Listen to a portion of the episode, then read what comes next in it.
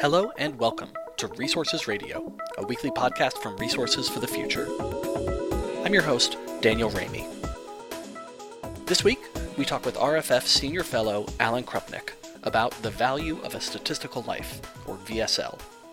As we all try to stay safe during the coronavirus pandemic, and I hope you, your family members, and your loved ones are staying safe, some analysts have started to ask the question, how much economic pain is appropriate to withstand in order to protect public health? That question is studded with ethical and moral landmines, but it points us directly to understanding the value of a statistical life. In today's episode, Alan will help us understand the history of the V S L concept, different methods for calculating it, and how V S L might be applied, or not applied, in today's rapidly changing world. Stay with us. Okay, Alan Krupnick, uh, my colleague and friend uh, from Resources for the Future, thank you so much for joining us today on Resources Radio. Well, it's my pleasure, Daniel. I consider you my friend as well, so it's great to be talking to you. Absolutely, and we talk probably multiple times per week, so um, so it's nice to feel at home talking to you, partly because I am literally at home talking to you, and I imagine you are as well. I am.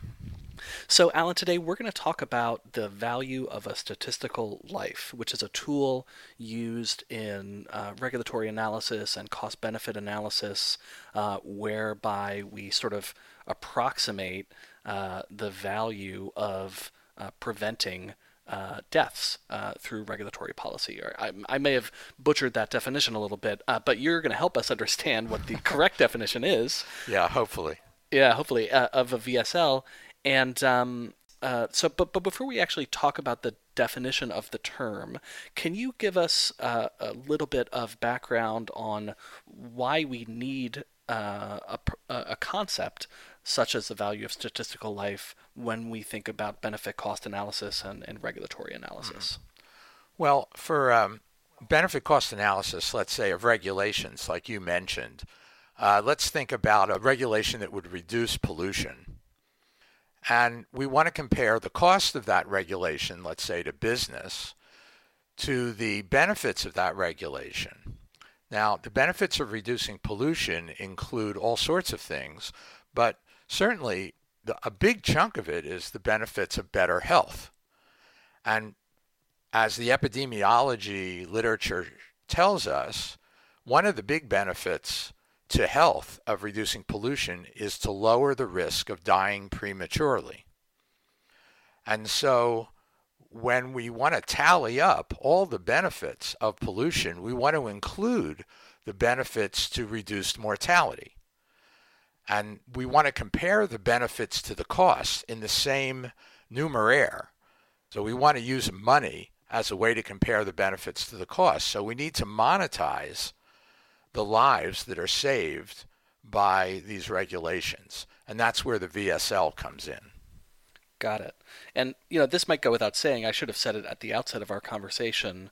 Um, but, you know, we're talking about V S L today because the concept has been used quite a bit by people in the last couple of weeks when thinking about, uh, you know, the coronavirus and, you know, how, what types of efforts should be made Uh, to uh, to protect people uh, from from the epidemic, uh, and how you know how much economic pain uh, is it you know quote unquote worth to to protect the lives of, of of certain people. That's just kind of motivating this entire conversation today. We're going to come back to the coronavirus specifically uh, in a few minutes, but let's talk a little bit more about uh, the origins of uh, V S L. Can you talk a little bit about kind of where the value of a statistical life, this concept that we use today, where it comes from?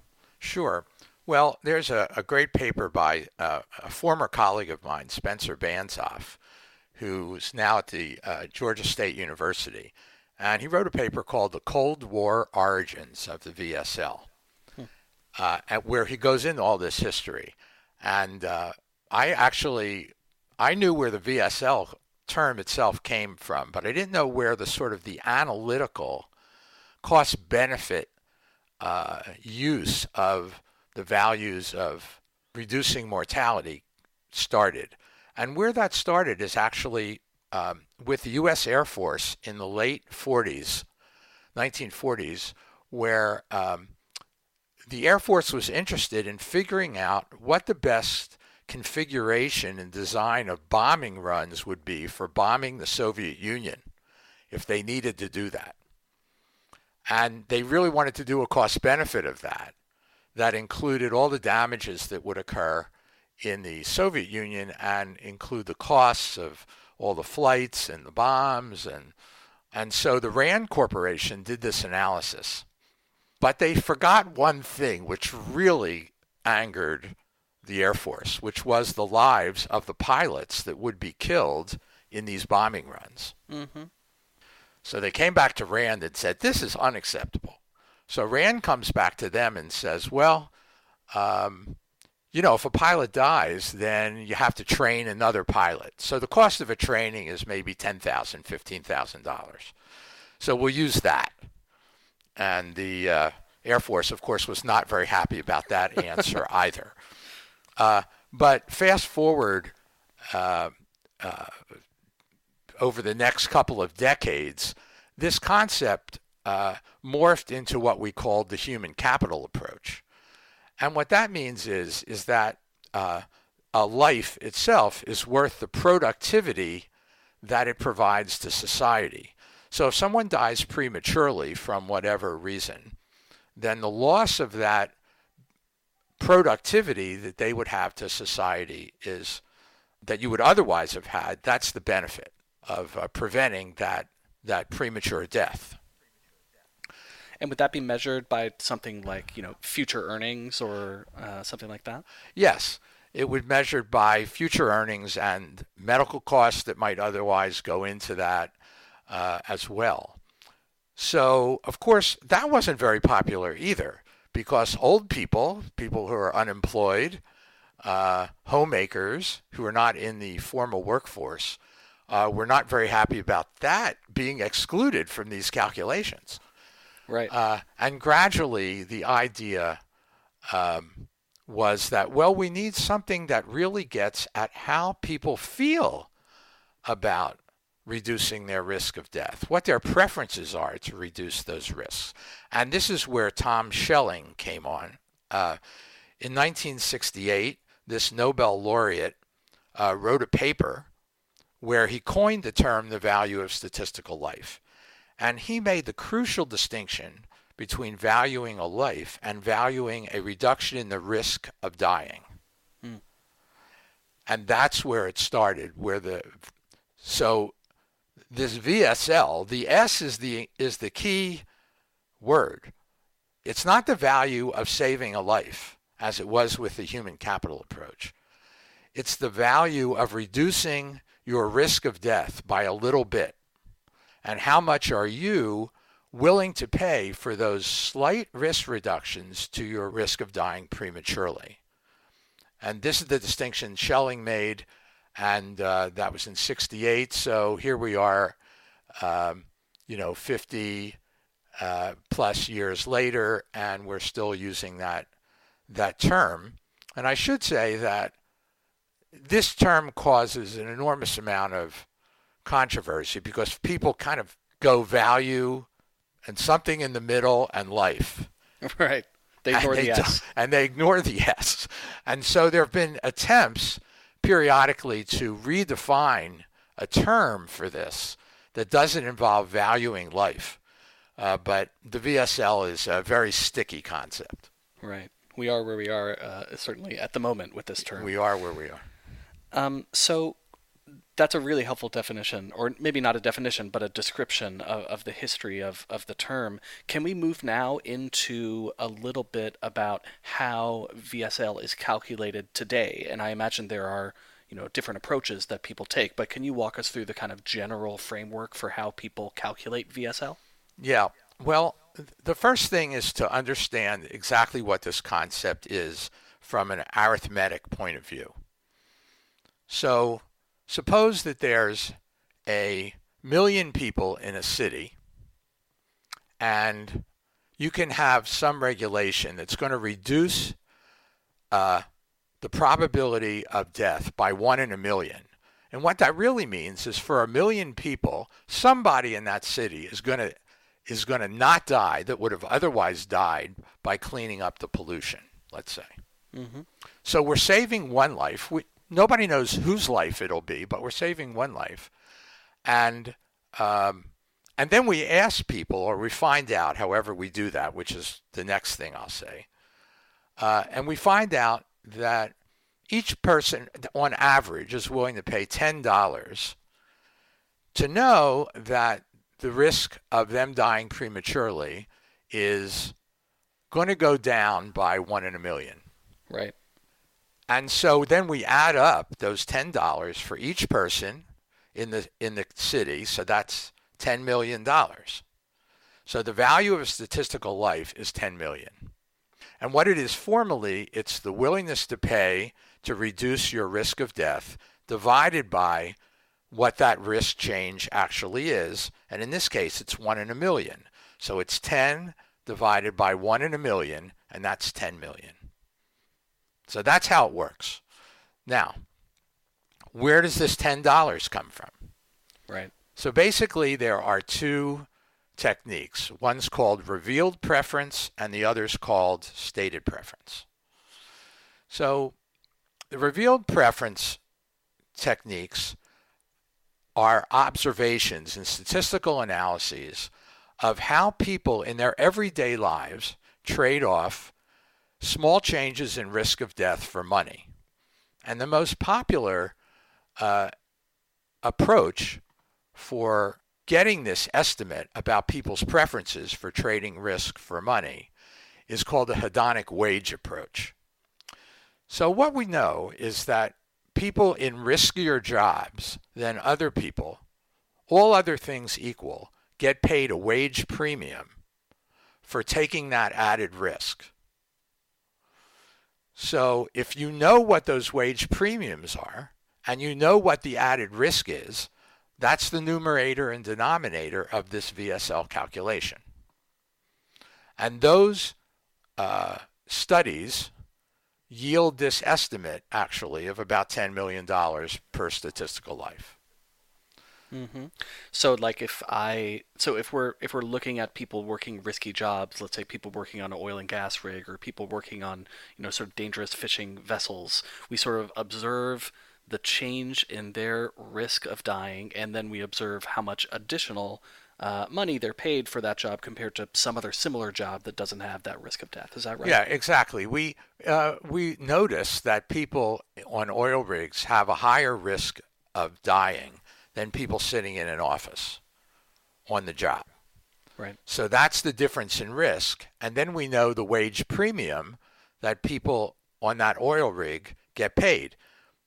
And so then we have the pieces to make calculate the V S L. Now, remember, people on that oil rig, they probably don't have P H Ds. So you need to correct, when you do the statistical analysis, you need to correct for differences in education or gender or race or other factors that actually do affect wage differentials across industry. But once you do that, and you can do it in pretty sophisticated ways, that yields the wage premium that's associated with this higher risk of death. So the other approach is the stated preference approach. This approach involves using sophisticated surveys uh, to elicit people's preferences for reducing their risk of death. And this is actually an area where my research uh, specializes. So I do these studies where I ask people um, in certain contexts, situations, Uh, how much they're willing to pay to reduce their risk of death by a little bit.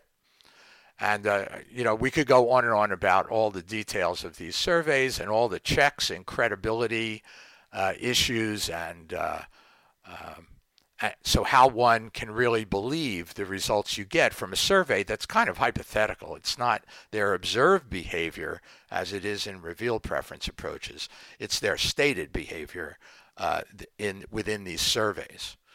And those surveys tend to yield a number that's actually lower than the ten million that you get from the wage hedonics, um, in, in the range of three to five million dollars. Great. Um, So we've got these two approaches, the stated preference approach that you just described, and then the revealed preference approach, which you described earlier. And I imagine as our listeners were listening to your very nice descriptions of those two approaches, they're maybe thinking about some of the pitfalls uh, of either approach, uh, and you know maybe some like moral landmines lurking uh, within within these methodologies that that could um, you know affect uh, your calculation for a V S L. So one that came to mind uh, when you were describing the revealed preference approach, it seems to me that looking at people's uh, wage premium associated with uh, more risky jobs, that kind of assumes that those individuals in those jobs have full information, right? They have a perfect understanding about the additional risk that they are taking on. And I imagine in some cases that that might not be the case. Um, but there are probably some other kind of ethical and moral complexities here. So can you talk us through what some of those uh, landmines might be? Sure. Well, the hedonic wage studies kind of echo the human capital approach, actually, because um, they're only looking at the preferences of people who actually work. So these people tend to be healthier than people who don't work, so who are disabled, let's say, or don't work very much. Uh, and of course, they're younger. We're, we're not picking up the elderly, where most of the deaths that would be avoided, certainly by pollution, uh, that's, the, that's the group that's at risk. Right. And in the context of coronavirus, too, right? Of course, that's that's where we see the greatest risk as well. Exactly. So uh, so those groups are uh, not polled, if you will, doing that kind of analysis. Now, in the stated preference uh, approach, you get to choose Uh, who takes the survey, and you can have uh, what we usually try to do is a random sample of adults. And um, so we get the elderly people, we get infirm people, we get healthy working adults, uh, we get the full range of people if the sample is large enough. Uh, but of course the problem with the stated preference approach is that it's hypothetical, it's within a survey context. And so as I noted, you have to take great pains to prove that what people are saying has internal validity, that it makes sense on its face as best as you can.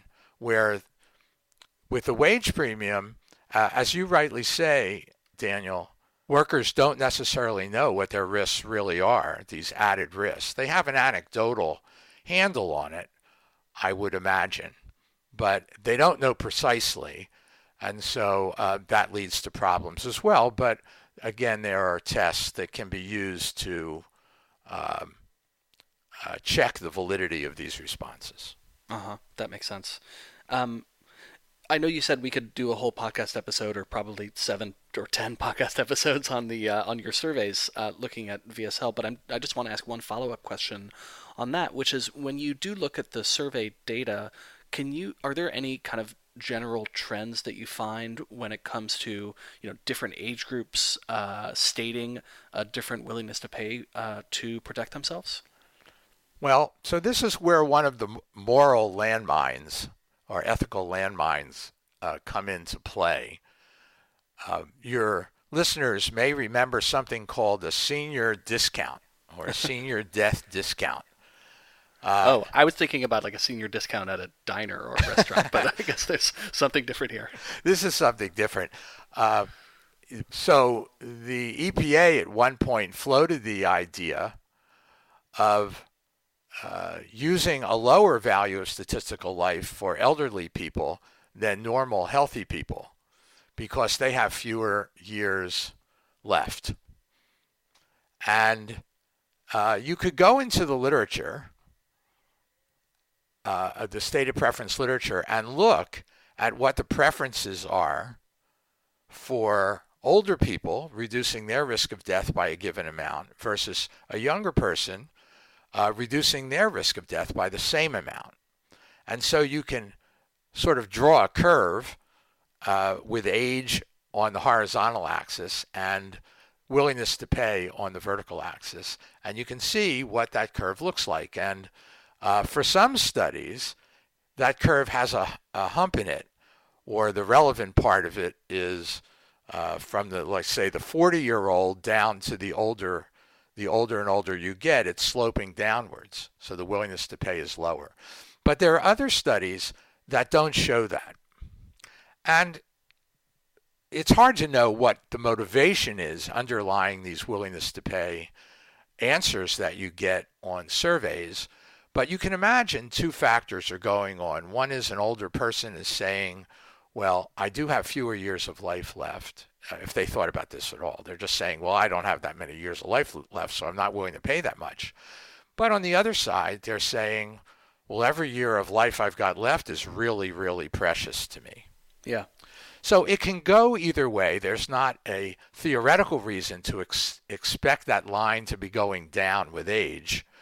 And uh, and of course, it's an ethical dilemma. Are you willing as a society to value the lives of elderly people or risk reductions to elderly people lower than the value of risk reductions you apply to, um, let's say, people in the middle of their life, their most, uh, you know, in the in the forties or fifties?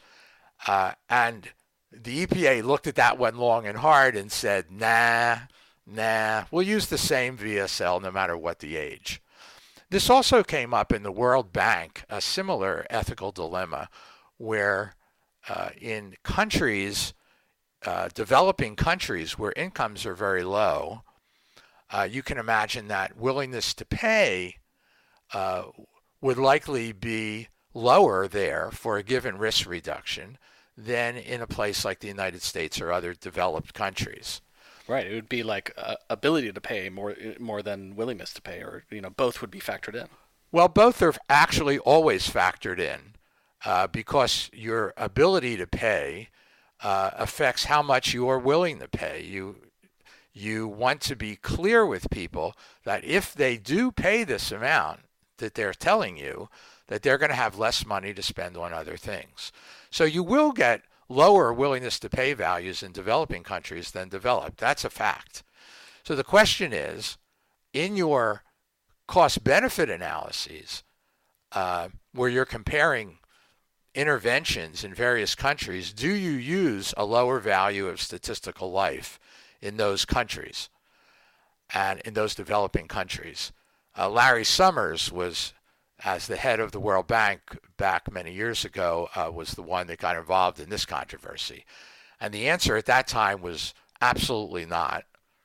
Use the same V S L. But now it's actually routine to use a lower V S L. Uh, in developing countries, uh, one reason is that when we do these studies there, we find lower values. So that's that's an easy call. And, uh, and in fact, uh, if we don't have a study, it's usually thought that the V S L is proportionally lower to their income difference. Hmm.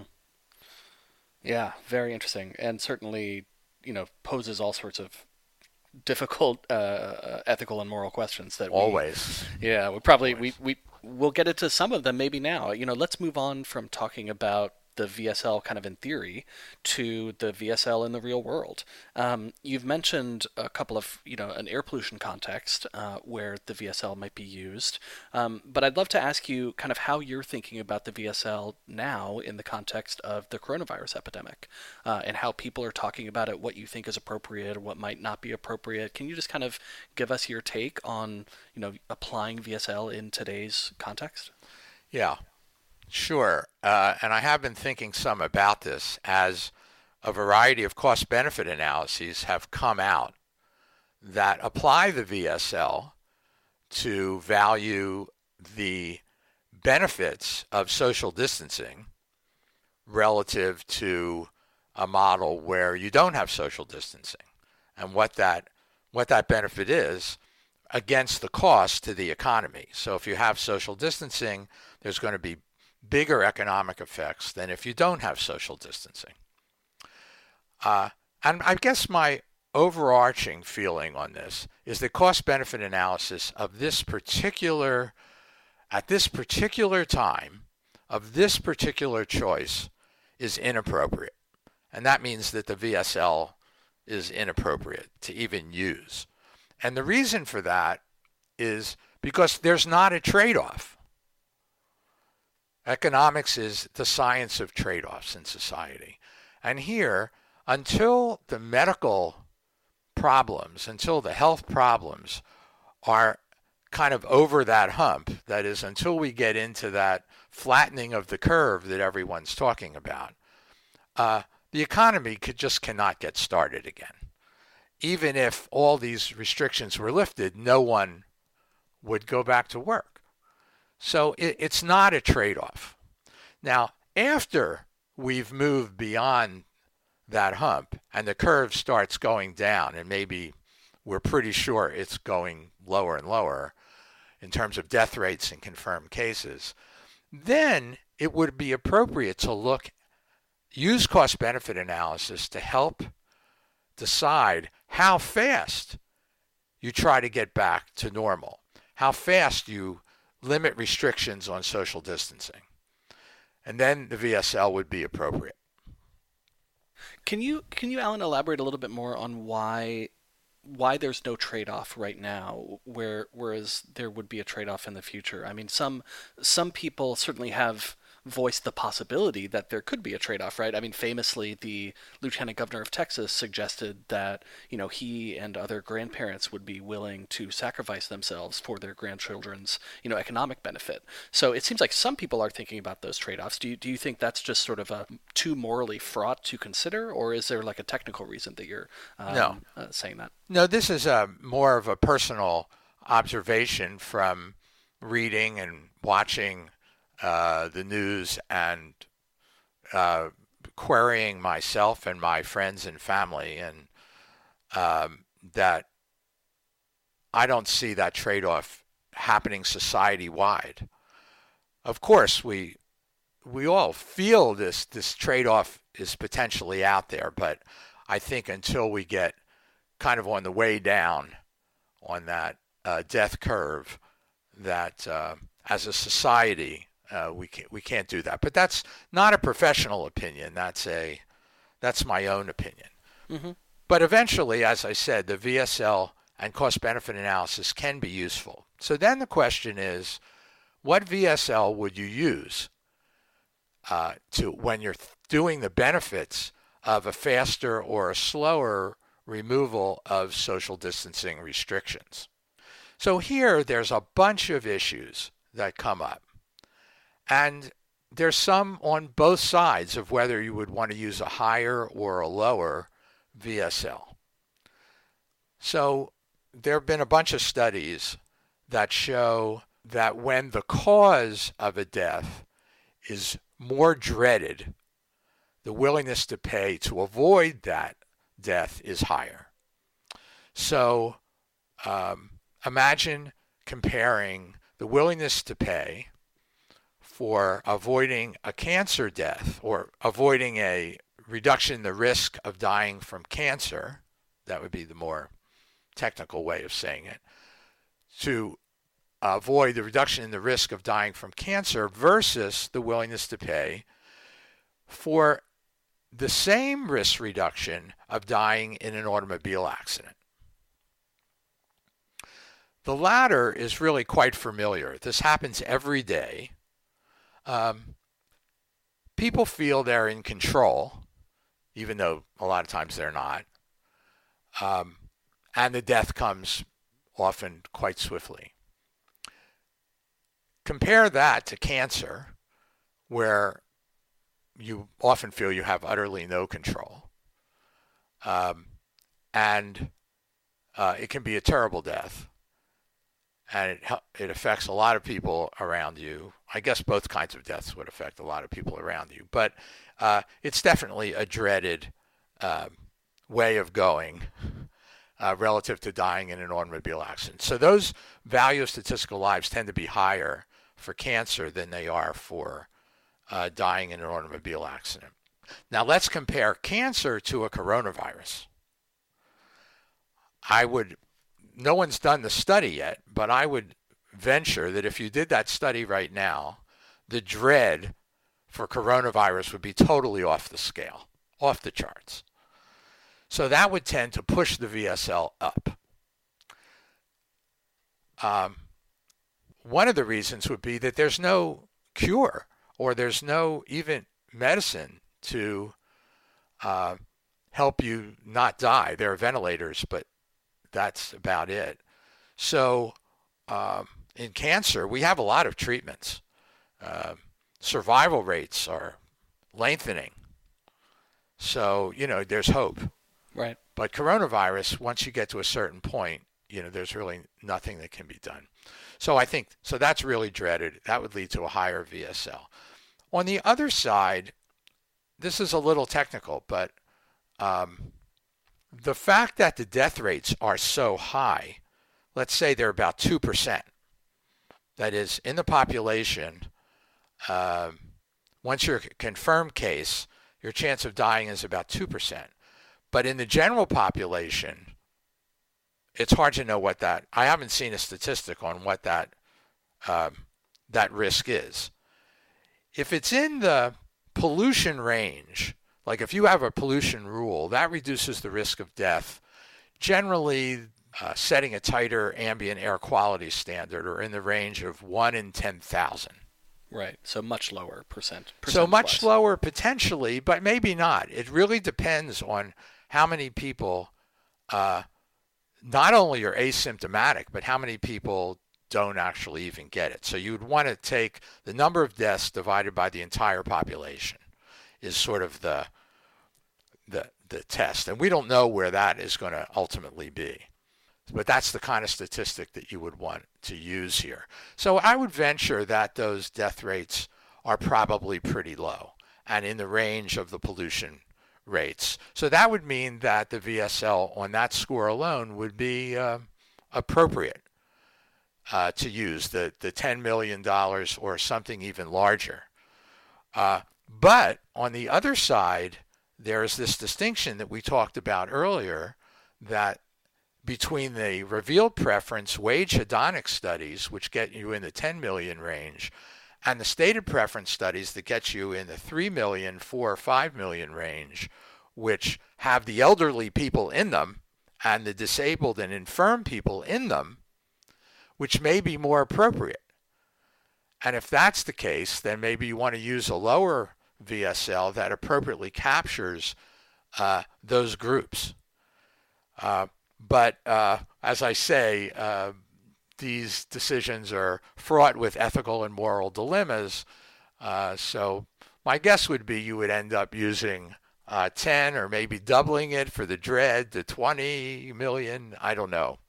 Uh, but but that's the kind of calculus one would have to go through as an analyst trying to do these benefit cost analyses. Right. That's so interesting. And so... So we're we're pretty much out of time. Uh, so I think, you know, one of the key takeaways for me is going to be, as the months go on and uh, we start to think about trade-offs and we start to see people producing these types of analyses, which we already have, or at least I already have, and I expect we'll see more of them. Um, just sort of, you know, we'll need to keep a very critical eye on understanding the assumptions that underpin Uh, the V S Ls uh, that people are using, and, and sort of treat them with the the range and sort of caution that, at least to me, they seem to deserve. Uh, I, I agree with that. And in fact, my guess would be that most analysts would want to punt on this question and just use the standard V S L that E P A and other agencies use, which is ten million dollars per statistical life.